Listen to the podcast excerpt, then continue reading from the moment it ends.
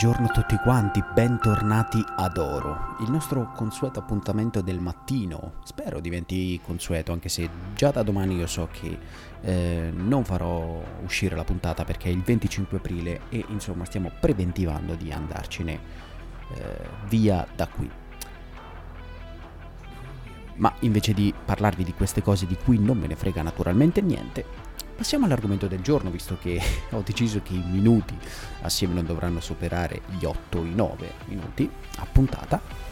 E parliamo della serie che vi ho citato ieri, ossia Agretsuko. Una serie molto carina prodotta da Netflix, che in origine era stata concepita come una serie di corti sketch animati per, per la TBS Television giapponese prodotta dalla Funworks. E per darvi un corrispettivo se voi conoscete il cartone Pucca probabilmente ritroverete delle affinità per quanto riguarda disegno e animazione. Molto carino molto mm, assolutamente un, un cartone molto divertente da seguire. Nel frattempo i miei gatti come al solito fanno il delirio. Spero non si senta troppo ma sono sicuro che si senta ma parliamo di questo fantastico cartone. In pratica il plot eh, del, del, cartone è molto semplice, in pratica c'è questa Retsuko che è un panda minore in un mondo naturalmente di animali antropomorfi, niente di così straordinariamente originale, che si ritrova a dover combattere tutti i giorni con i classici problemi che può avere una donna giapponese nel mondo del lavoro, ossia l'alienazione del strudel di merda, scusate, tutti i problemi che può avere una donna nel mondo del lavoro, sia un capo particolarmente antico nei modi di fare, un, un carico di lavoro sempre più massacrante perché i ritmi comunque devono essere competitivi eh, sempre e comunque tra azienda e azienda e, e tanti altri piccoli problemi. In pratica lei ha una sola valvola di sfogo ed è l'heavy metal. Questa ragazza infatti si, mm, si, ritrova ad avere anche una possente voce growl che ogni tanto è costretta a tirare fuori, eh, naturalmente nascosta da tutti perché è una ragazza molto molto timida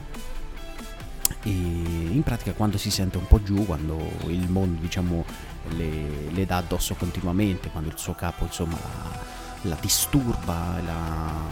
e le dà tipo, carichi di lavoro massacrante, lei si, tipo, si rintana in bagno oppure va al karaoke e si chiude il mondo alle spalle e comincia a cantare a cantare canzoni heavy metal, brutal death metal per sfogarsi e i testi naturalmente sono tutti relativi alla, alla situazione in cui si trova ed è un, sem- un semplicissimo vaffanculo a tutto quello che c'è intorno a lei.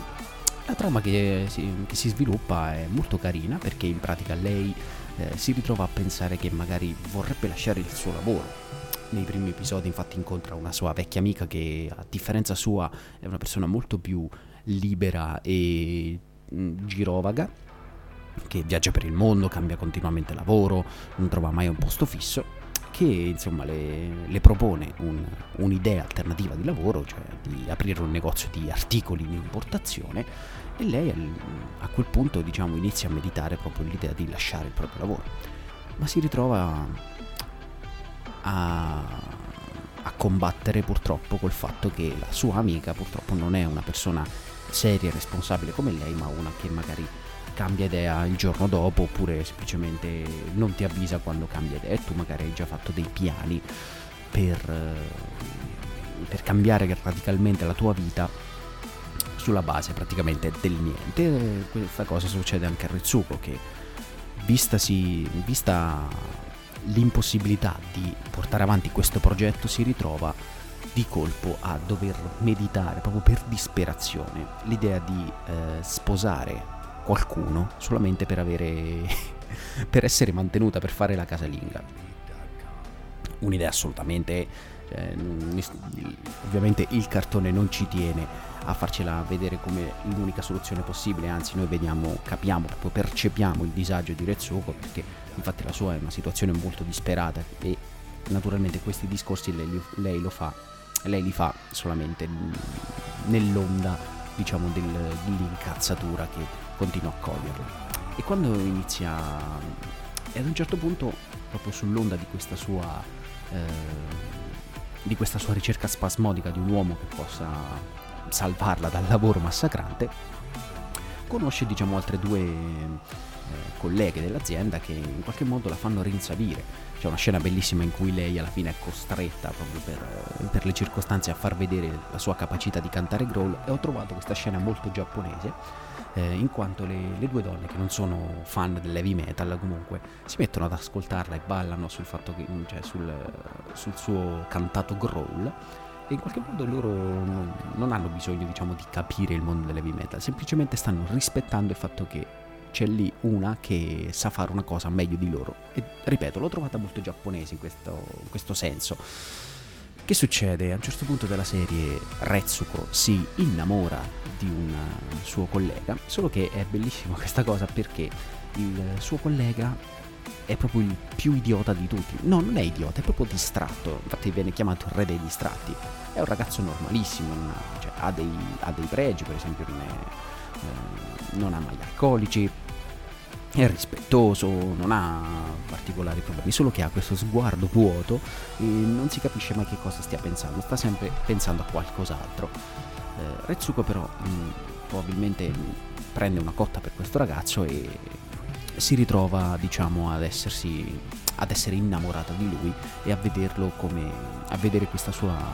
questa sua distrazione, questo suo essere molto distratto come, eh, come una sorta di sicurezza. Cioè, vede, infatti, quando lei guarda lui, lo vede con, con un'espressione diversa, non con l'occhietto baco che viene disegnato sulla sua faccia e che fa molto, molto ridere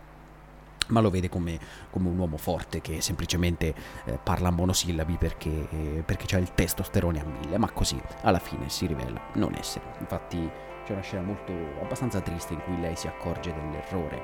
eh, che ha commesso nel valutare male la situazione lo vediamo anche per il fatto che lei per fare colpo su di lui si mette delle scarpe molto scomode, per cui è costretta alla fine a mettersi anche dei ginocchi, sì, dei ginocchi, dei cerotti dietro, dietro le caviglie perché queste scarpe sono molto molto strette. E in una scena, diciamo la classica scena di rottura della situazione, vediamo lei che si, che si toglie queste scarpe maledette e che urla al mondo, diciamo, il fatto che eh, le fanno male i piedi e che non vuole appunto sentirsi, non vuole più sentirsi eh, imprigionata in questa gabbia.